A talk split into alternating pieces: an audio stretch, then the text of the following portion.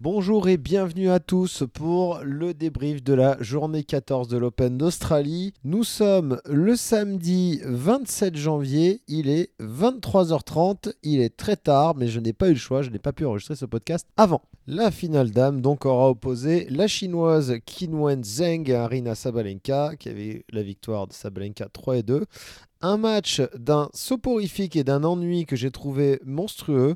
C'était complètement inintéressant. Le match était à sens unique. Sabalenka a passé sa vie à faire toujours les mêmes plans de jeu. La chinoise n'a jamais trouvé la solution. Je vous donne un des plans de jeu servir externe, que ce soit côté égalité ou avantage, bourriner de l'autre côté. Et en avant Guingamp, les retours c'était la même. C'était dès que la chinoise euh, lui mettait un service qui était pas trop loin d'elle, c'était cartouche dans la grande diagonale croisée tout le temps. Euh, la seconde, on y va. Des frappes de coups droits de revers euh, complètement improbables, mais qu'elle arrive quand même à maîtriser et qui partent en winner. Euh, la chinoise avec son service ultra bizarre. Je ne sais même pas comment c'est possible d'arriver à un niveau pareil avec un service comme ça, avec cette espèce de truc tout bizarre qu'elle fait avec la main gauche. Et comment dire, la position armée qu'elle a, elle est pas bonne non plus. Bref, donc euh, ça n'a pas du tout, du tout fait rêver, euh, j'ai trouvé. Bah c'est sûr que là, je vous fais un discours qu'on ne trouvera pas euh, sur les grands médias. je ne sais pas comment on peut promouvoir le tennis féminin sur un match pareil. C'était vraiment se passe rien. Et d'autant plus de 7-0, euh, le match a vraiment, vraiment pas duré longtemps. Il a duré 1h16.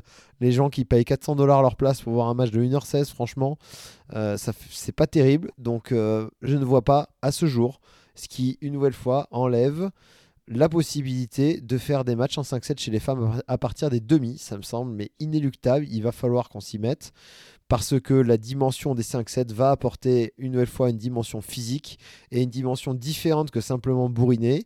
On a vu en plus que Sabalenka a eu beaucoup de difficultés à gagner le dernier jeu. Elle menait 40-0, elle a fait deux énormes fautes et derrière l'autre a fait une très belle amortie. Alors je dis pas que le match était pourri du début à la fin, hein, c'est pas ça que je dis. Il y a eu, c'était tout le temps la même séquence qui était répétée. C'est dans ce sens-là que je dis que c'est soporifique.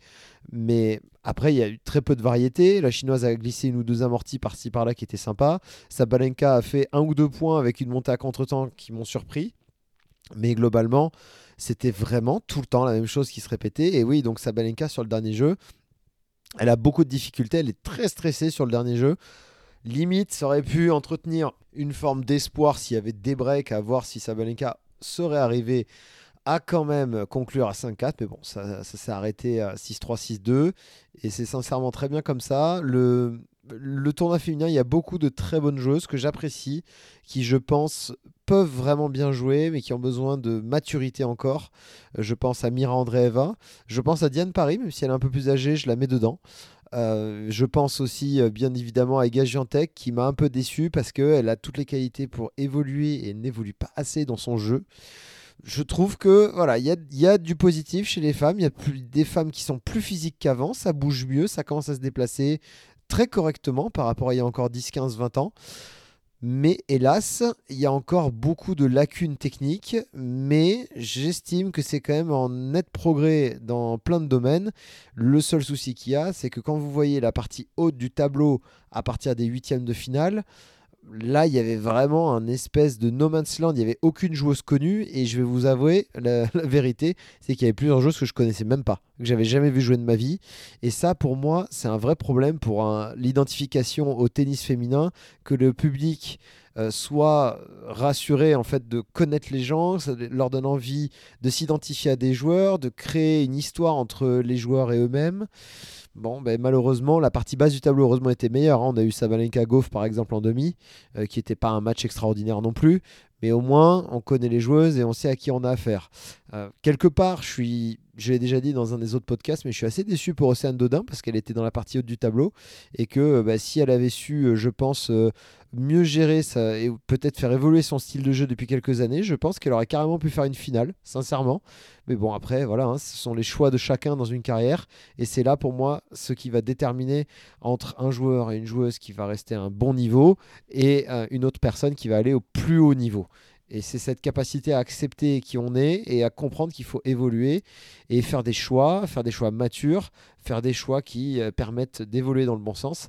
Et ça, tout le monde n'est pas capable de le faire. Moi, le premier, en tant que joueur, j'ai fait des énormes conneries. Il y a des entraîneurs que j'ai pris que j'aurais jamais dû prendre. Voilà, ça fait partie de la vie. On n'est pas tous égaux sur la capacité à faire les bons choix. Et euh, c'est comme ça. En attendant, j'espère vraiment que les joueuses du circuit principal, les stars, les Hans Jabber, les Sakari, les Gianté, etc., vont reprendre la marche en avant dans les mois qui arrivent. On a besoin de ce genre de joueuses.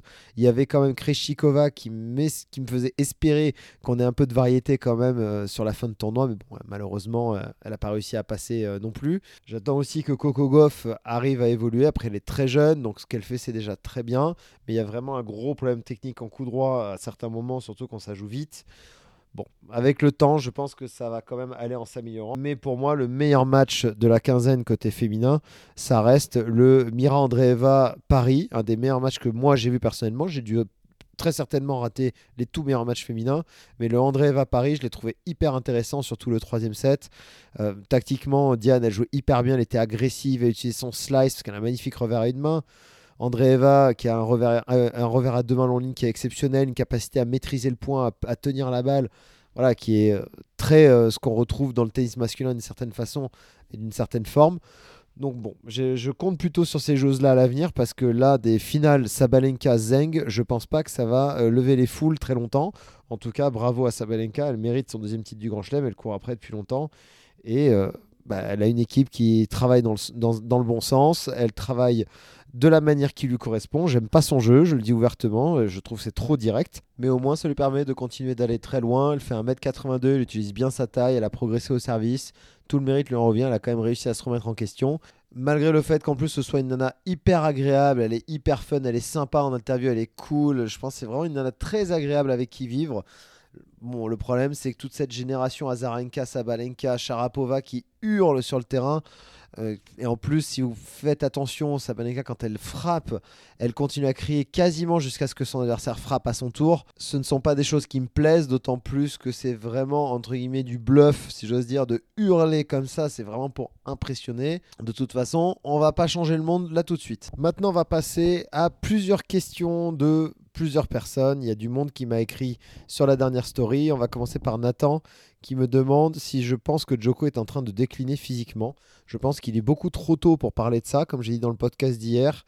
On lui coupera la tête euh, si, après Roland Garros, par exemple, on le sent toujours lent, on le sent toujours euh, pas réactif comme il l'était peut-être sur les derniers matchs.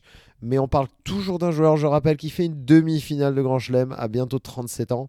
J'ai bien dit une demi-finale, il n'a pas perdu au premier tour. Et il y a encore deux mois, il éclatait tout le monde euh, sur la fin de saison. Donc pour moi, je maintiens, je pense qu'il était possiblement un peu malade. Et on verra déjà sur Indian West Miami s'il les joue, comment il se comporte. Mais pour moi, on ne peut pas juger là, tout de suite et maintenant. La deuxième question vient de Jérémy qui demande comment les pros font pour s'habituer aussi vite à des nouvelles raquettes et des nouveaux cordages. Alors il faut savoir que la plupart des pros, en fait, quand vous voyez qu'ils ont une nouvelle couleur de raquette, ils n'ont pas changé de raquette.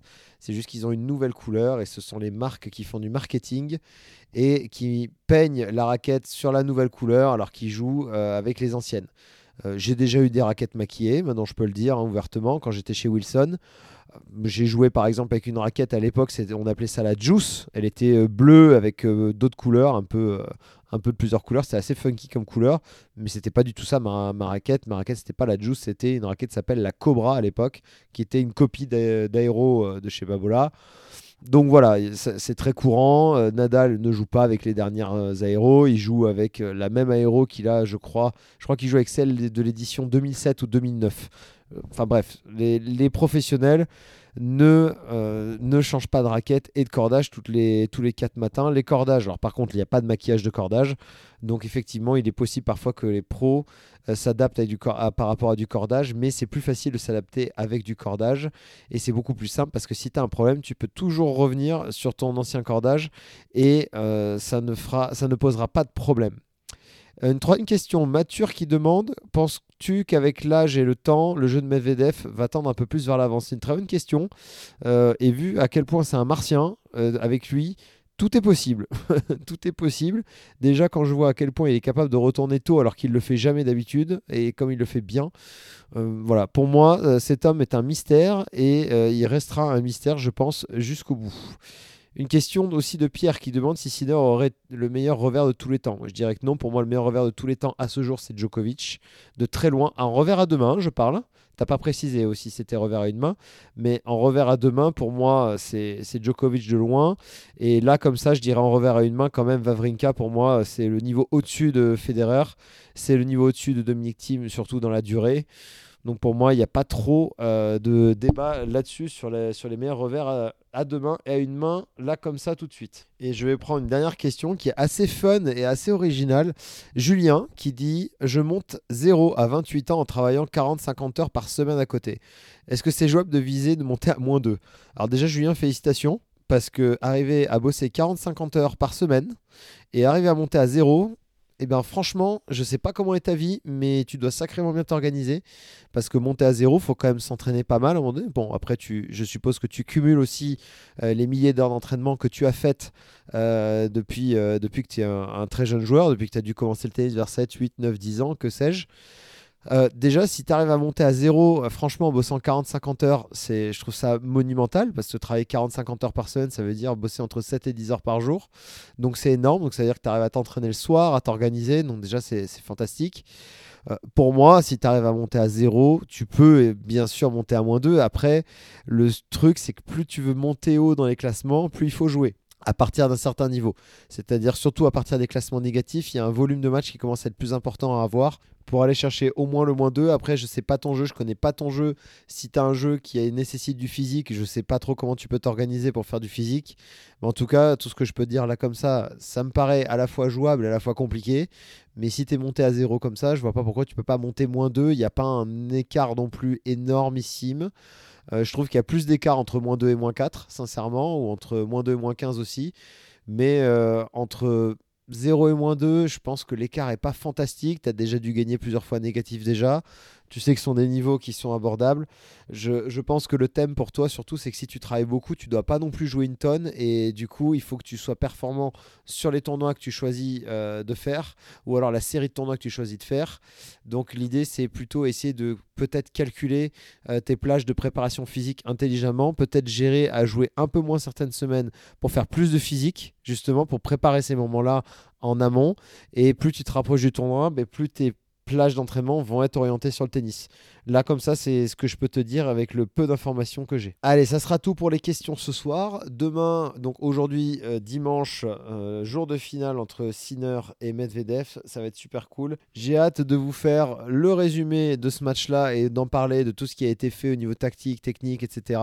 Ça va être super cool. En tout cas, je suis très fier de vous avoir proposé un podcast par jour euh, sur toute la durée de l'Open d'Australie. Il y en aura eu 14 au total sur 15 possibilités. Il y a eu une journée où j'ai eu un problème et j'ai pas pu le faire. En tout cas, j'ai été présent. Vous avez répondu présent. Euh, les audiences du podcast, euh, elles sont très, très décentes en tout cas pour moi. Elles, sont très constantes. Il y a toujours quasiment le même nombre d'auditeurs tous les jours et c'est monté progressivement, mais c'est quand même très régulier. Donc ça prouve que vous étiez quand même euh, une petite série de personnes assez intéressées, plusieurs centaines. Donc, donc voilà, c'est cool. C'était une première, c'était un test pour moi. Euh, je vous dis à demain pour la finale homme et le débrief et l'analyse globale de l'Open d'Australie. Et merci encore à tous ceux qui aussi ont mis 5 étoiles sur le podcast. Si vous avez aimé, je vous invite à le faire. C'est le petit coup de main que vous pouvez m'offrir. Allez, je vous embrasse et à demain.